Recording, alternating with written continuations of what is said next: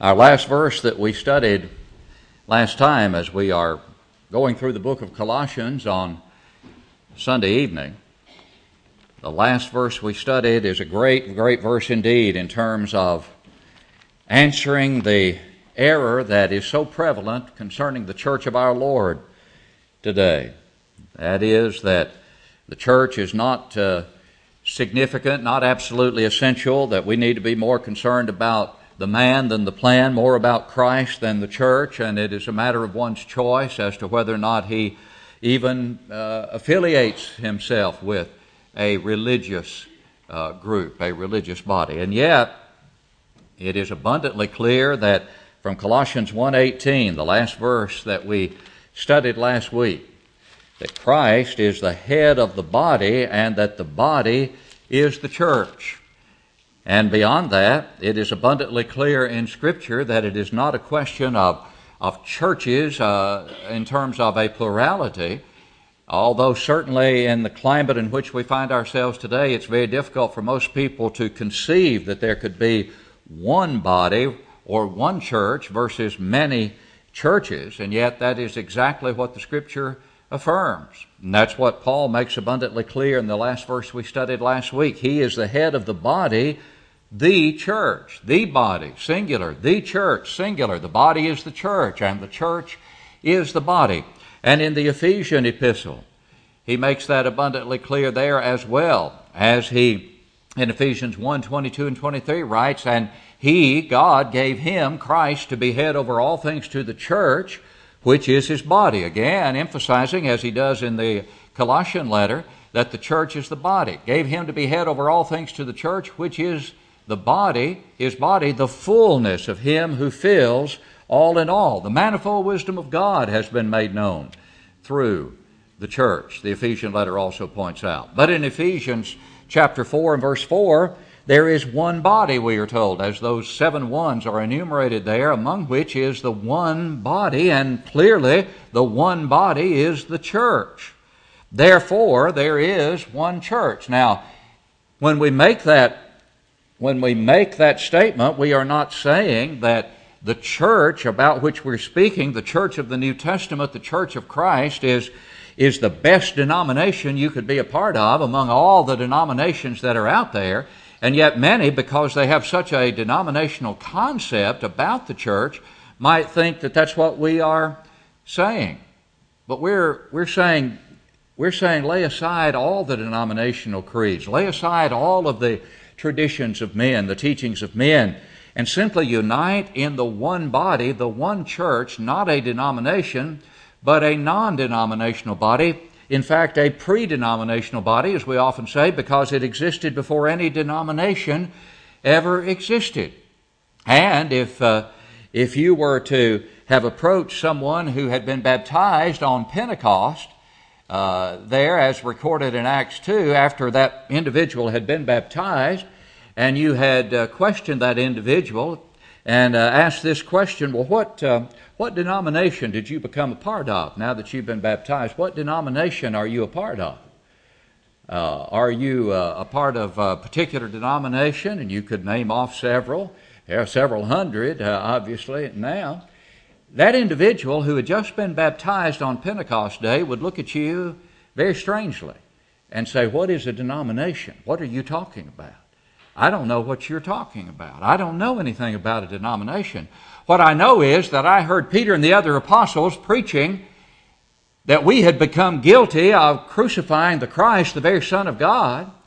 And we wanted to know how to get out of that guilt, and we were told, repent, because we obviously believed what we had heard. We were told to repent and be baptized for the remission of sins, and that we would be added, and we're added to the church, the body of believers. We, we didn't know we had any other options. We don't know anything about denominationalism. We don't know anything about these denominations you've named because there was no denomination. There was but the body of Christ, the church. And it is the church of Christ, Romans 16 16, the churches of Christ salute you. That means the various congregations because the church is used in one of two ways either as in the congregational sense as the church at White Oak, the Lord's church at White Oak, or it's used in the universal sense of the church as a whole, the church, period, worldwide, uh, universally. But there is no room in either designation or in between for a denominational description of the church. It doesn't exist. It's either a congregation, a local church, or it is the church uh, as a whole.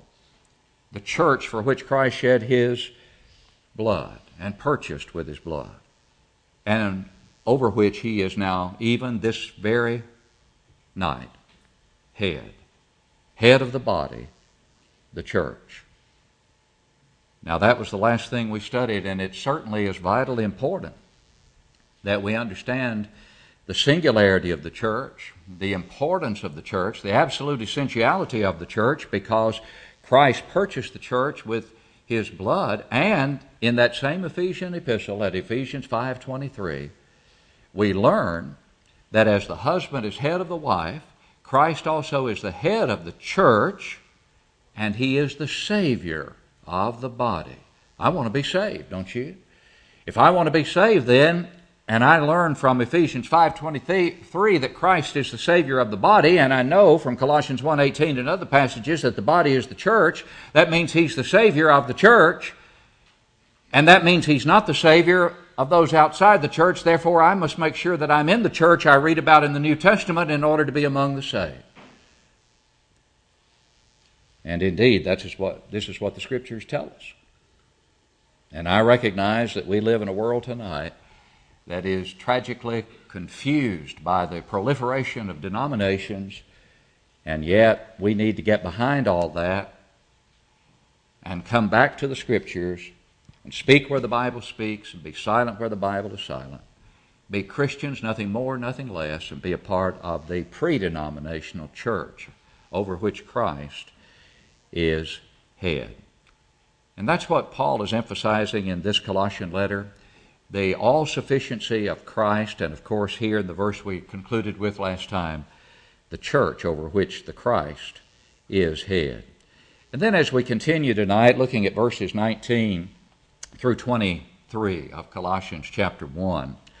In verses 19 and 20, after telling us that he's the head of the body of the church, who is the beginning, the firstborn from the dead, that in all things he may have the preeminence, he goes on, For it pleased the Father that in him all the fullness should dwell. What is meant by that? That in him all the fullness should dwell. Now keep in mind that Paul is writing to a church at Colossae that is being, being threatened by a heresy that became known as the Colossian heresy, where there were these Judaizing teachers, there were these Gnostics, uh, these pagans, a mixture of all three that were seeking to influence these Christians at Colossae and trying to tell them that there was no way that deity to, could become humanity. There was no way that God could dwell among men in human fleshly form. Uh, they believed in uh, a series of angelic beings from which God would ultimately reach down to man through this angelic order, but God Himself, deity, uh, actually having direct contact with humanity, that was an impossibility. No, that's what Paul is refuting in much of his writing here. It pleased the Father that in Him all the fullness should dwell. The fullness of what? The fullness of deity. Look over at Colossians 2, verse 9, because we need to look at 119 in relation to, uh, to 2 9. Because in 2 9, as we'll continue our study and get there, but let's preview that, he says, For in him dwells all the fullness of the Godhead bodily. And I think Colossians 1.19 has to be viewed in, in terms of uh, what is said in Colossians 2.9. All the fullness of the Godhead dwells in Christ bodily, in human form. No question about the fact that Christ became flesh, John 1:14, and dwelt among men. Therefore deity can can dwell in a human body. It happened one time. It happened with Christ and the incarnation of Christ and the fact that he came in the flesh. And we're going to learn that he had to come in the flesh for a specific purpose, and that is to be the specific and sinless sacrifice, the only sacrifice that could possibly reconcile us to God because of our sins. And so that's where he goes with verse 20. And by him to reconcile all things to himself, by him, whether things on earth or things in heaven, having made peace through the blood of his cross. By him, that is, by Christ, in whom the fullness of the Godhead dwells. That is, there was nothing lacking. There's absolutely nothing that was lacking or is lacking in the Christ to be able to meet every need that we have. What a consoling thought that is. That He has undergone the temptations that we endure, that He has lived as a human being and yet as deity, that He is our perfect mediator, our perfect high priest. He in every way is fully and completely equipped. There's nothing lacking in him at all to be the one perfect mediator between God and men, and the one perfect sacrifice by whom and through whom reconciliation is achieved. To be reconciled is to be brought back to God. Who left in the first place? Man did. As man sinned in the garden and sin entered and thus death passed to all men, God set in motion the scheme of redemption through which and by which ultimately He would be able to reconcile us to Himself. But there was only one way that that could be done in satisfying the absolute justice of God as well as allowing God to extend His wonderful mercy. And that one sacrifice was Jesus Christ. And in sending Him, verse 20 tells us, He reconciled to Himself brought us back to him all things that were at enmity with him. Now, this phrase in the last part of verse 20 has been the subject of uh, a great deal of uh, controversy and speculation in terms of what about the things in heaven? We know that the things on earth needed to be reconciled to God. Human beings needed to be reconciled to God because human beings sinned. Well, what about those things in heaven?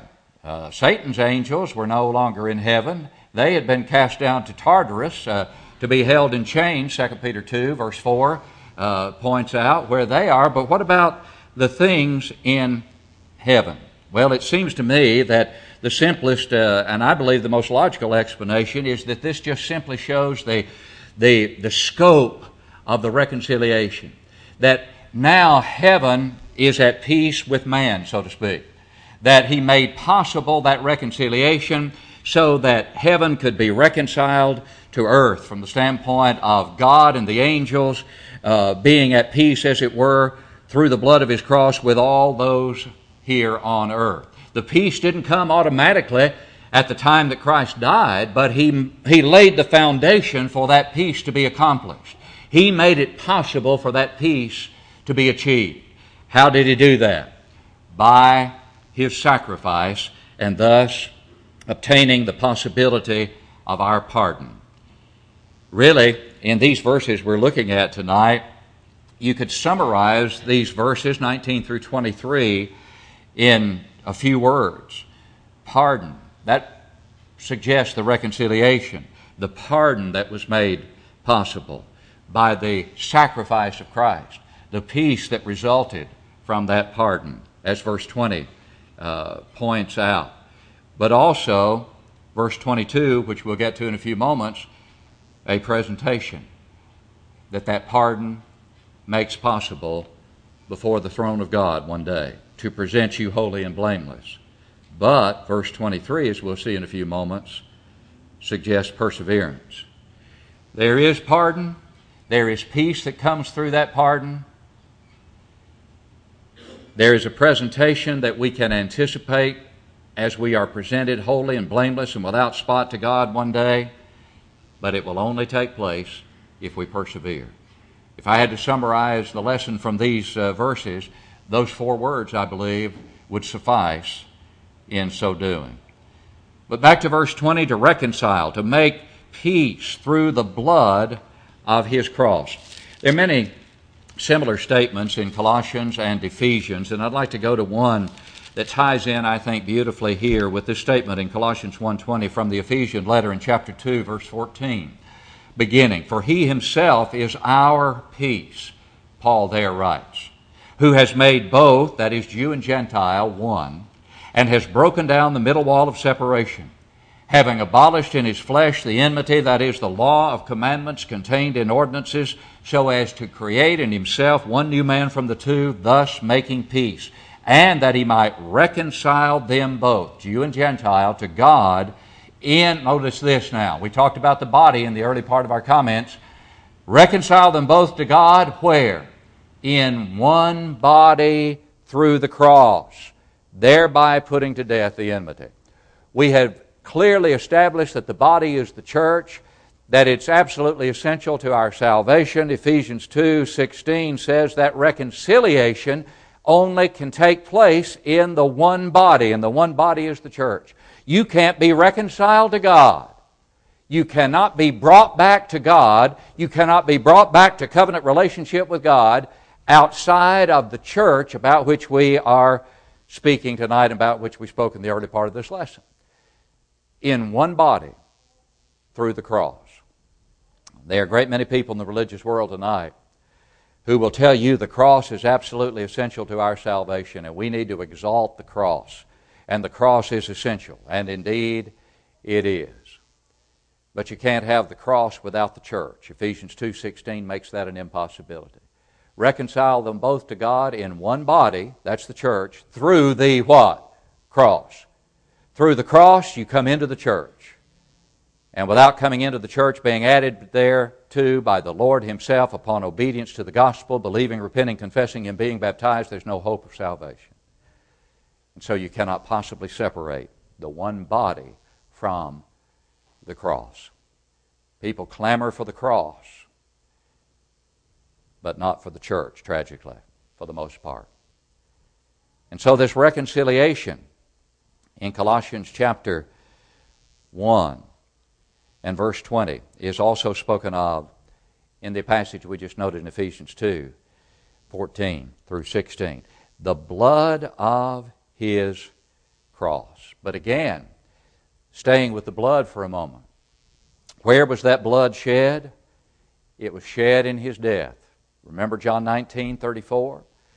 There, after the soldiers came to hasten the death of those three who were on the cross, Christ and the two thieves, by breaking their legs, when they came to Christ, they didn't break his legs. That was fulfillment of Old Testament prophecy that not a bone of his body would be broken. But they what? The soldier took a spear, thrust it into his side, and there came forth blood and water. The blood of Christ flowed in his death. And the blood of Christ, according to the New Testament, flows for us in cleansing us from sin in the likeness of his death, which is what? A burial and baptism. We talked the other night about the reasonableness of this, the, the logic of it, the fact that whether we could see any connection between baptism and forgiveness wouldn't make any difference. If God says it's essential for our forgiveness, we are to do it. But we can see, we can see that if the blood that cleanses us was shed in His death, the blood that cleanses us in order to reach us must be applied somewhere, and God has chosen to do so in a very logical procedure a burial in water. As we go into a watery tomb, as he went into a literal tomb, he came forth from that physical tomb. We come forth from that watery tomb, having been cleansed by the blood of Christ that is applied in the likeness of his death. As his literal blood was shed in his death, John 19 34, we reach that blood in the likeness of his death. Why is that hard to grasp? Why is that difficult to believe? But tragically, for so many tonight in the religious world, it is very difficult. And they work very hard to get around the essentiality of that process that God has ordained that we should follow it in order to be added to his kingdom, the church. Now then, in verses 21 and 22. And you, who once were alienated and enemies in your mind by wicked works, yet now has he reconciled. Well, about whom does he speak here? You who were once alienated and enemies in your mind by wicked works. Well, that's all of us. I realize he's writing to the Colossian uh, brethren here, but it pertains to all of us, doesn't it? Because all of us, before we became Christians, if we are Christians tonight, and the only way that can we, we can be Christians by obeying the gospel, before that we were alienated and we were enemies. And yes, our works were wicked. Our works were wicked because they were contrary to the will of God. Oh, it doesn't mean we had to be uh, thieves and robbers and murderers in order to be characterized as wicked. Anyone outside of the kingdom of God is in the kingdom of Satan. And so this pertains to all of us at one point in time at least, before we became children of God. Yet now, yet now, and I hope we're in the yet now group here uh, tonight, and if not, then certainly we need to be. Yet now, anyone who's not needs to be, he has what? Reconciled. He's reconciled. But how did he do it? Here it is. In the what? In the body of his flesh. There were some of the Gnostics who said Christ just appeared to die. Uh, he didn't really he didn't really die, he swooned. There's the swoon theory, and there were others who talked about the swoon theory. Or that he could not have truly been human flesh and died as he did, and be deity at the same time. Again, getting back to that contention that the Gnostics had. But Paul is making it abundantly clear that deity, in whom all the fullness dwells, as he looked at in verse uh, uh, 19, that that same Christ, in whom all the fullness of the Godhead dwells bodily, in that human physical body of his what? Flesh, through death. He died as a human being. He died in order to reconcile these Colossians and to reconcile all for all time to come. And yes, to reconcile, as we talked about Wednesday night, all who lived before and all who will ever live until time is no more who will meet the terms of Calvary. He bore the sins of all on his sinless shoulders at Calvary, physically dying the death of the cross, reconciling us to God in the body of his flesh through what? Through death. And what was the purpose? The purpose was that one day, so that one day, he can present us as the latter part of uh, as the latter part of the verse uh, here says verse 22 to present us holy and blameless and above reproach in his sight there's only one way that we can ultimately be presented to God as holy and as blameless and as above reproach. And that's because Christ reconciled us to God in the body of His flesh by shedding His blood on Calvary. And when we come to that blood, when we come to the blood through obedience to the gospel, believing, repenting, confessing, and being baptized, we rise from that watery grave holy. We rise from that watery grave blameless. We rise from that watery grave as being above reproach in His sight. And as long as we do what verse 23 is about to tell us, the presentation about which we read here in verse 22 will take place just as Paul intended for it to take place for these Colossians. You see, when he says to present you, I believe very strongly that presentation looks forward to the judgment. It looks forward to the time that He will present us holy, that is, sanctified, set apart, separated. That's what the idea of holiness is. And blameless, not being capable of being blamed, and above reproach. There's not anyone who can bring a reproach against us. No one will be able to bring a charge against you or against me if we're faithful to the end. We will be presented before God as holy and as blameless and above reproach. That's what's ours. But here's the key, verse 23. If, if, and that's a little word with a big meaning, isn't it? If ye, indeed you continue in the faith, grounded and steadfast, and are not moved away from the hope of the gospel which you heard, which was preached to every creature under heaven, of which I, Paul, became a minister. Again, as we've often said, there are hundreds, literally hundreds of passages in the New Testament that make it so abundantly clear that salvation, once it is obtained initially, is not ours eternally without condition. And if you needed a verse to show you that, here it is, isn't it? In other words, he said in the previous verse, My purpose is to ultimately be able to pre- present you holy and blameless and above reproach, but I can only do that if you continue in the faith, Christianity, grounded and steadfast on a solid foundation, immovable, steadfast, and are not what? And are not moved away from the what? The hope of the gospel. Tell me what the hope of the gospel is. The hope of the gospel is heaven, isn't it? The hope of the gospel is ultimate salvation. That's what the gospel has brought us. That's the hope that we have in the gospel that one day, because we've obeyed the gospel and because we're living in accordance with the gospel, one day our hope will be realized in heaven itself. Paradise initially, heaven ultimately and eternally.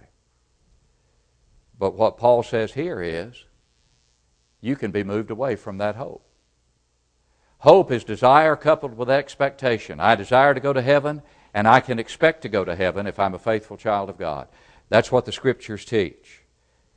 But what this passage clearly says is that I can be moved away from that hope. Scripture calls hope the anchor of the soul. So if I can be moved away from my hope, then I can lose my anchor. What happens when I've lost my anchor? I drift away. It couldn't be any clearer than Paul is making it that every child of God is going to have to continue to be faithful unto death according to the gospel that was preached to every creature under heaven, of which Paul was a minister. We're going to have to be faithful to that same gospel that was preached the same way everywhere in the world. We're going to have to be faithful to that gospel even unto death or until the Lord comes again, whichever occurs first. And if we are not, then we will not be saved. The doctrine of once saved, always saved is so clearly refuted in this very clear passage, and as we said, in literally hundreds of others that could be cited. And so tonight, as we close our lesson, two questions certainly are pertinent. One is Do you have that hope of eternal life? Do you have the hope that is brought about as a result of the gospel? The hope that comes from obedience to the gospel. If you haven't obeyed the gospel, you can't have that hope. And to obey the gospel, you must express your faith in Christ, repent of your sins, confess Him to be the Christ, and be buried in baptism for the forgiveness of those sins. It is then and only then that you rise from a watery grave in hope of eternal life, but not with eternal life unconditionally. Because Paul makes it abundantly clear that once in the faith, you've got to continue in that faith, grounded and steadfast, and make sure that you're not moved away from that hope that you've gained in obeying the gospel. If someone's here tonight who has known that hope, experienced that hope, that desire, and that expectation, but you can no longer say that you expect to go to heaven, that you cannot truly hope to go to heaven because you know that the world has moved you away from that hope, then thanks be to God you have opportunity to be moved back to the anchor of your soul and to once again have the hope that you once had by repenting of sin that needs to be repented of and confessed in a public way with prayer to God as we pray with you and for you to the God who will restore you to your first love and restore within your heart that hope that anchors your soul. Tonight, if you need to respond, will you come now as we stand to sing to encourage you?